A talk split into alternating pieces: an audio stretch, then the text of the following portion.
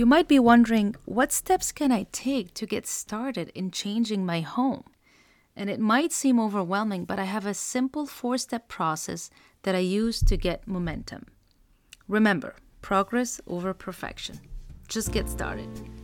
Welcome to GA Atelier, the podcast where intentional interior design meets mindful living. I'm your host, Jihan Askar, and I'm here with you on this journey to transform our living spaces into sanctuaries that reflect our unique story, personality, style, and lifestyle while elevating our everyday life at home. So step inside my design workshop and let's design your home together. So, we've established that how we feel at home is a very important part of the design. And if you haven't listened yet, go back to the previous episode where I discussed this point. So, now it's time to ask the following question to get started on transforming a space. Think about your answers, or better yet, take a pen and paper and write down your answers and maybe questions you still have. Number one, define your intention. Reflect on how you want to ultimately feel in your home or in a specific room. Define the emotions or ambiance that you want to cultivate. You can start with one room or you can go around the house and evaluate each room since every space will have a different purpose. Number two is to assess. Assess whether your home supports the feeling you want to achieve.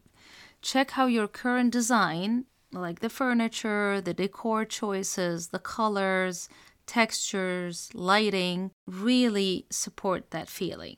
Does it align with your personal story, your style, the lifestyle you have or you aspire to have? Does the design serve you? Do you love it? Has it evolved with you? Or is it stuck in the past? Now it's time to curate, so that's number three. And it might take the longest to achieve. But remember, again, progress over perfection, because in any case, you're always evolving and growing. So it's always going to change, and that's okay. So take the time to remove items that do not enhance the feeling you want to cultivate. This might involve some decluttering, of course, or just rearranging of some stuff. Keep only the items, furniture, decor that align with your vision and add any items if necessary. Then the last step is refine.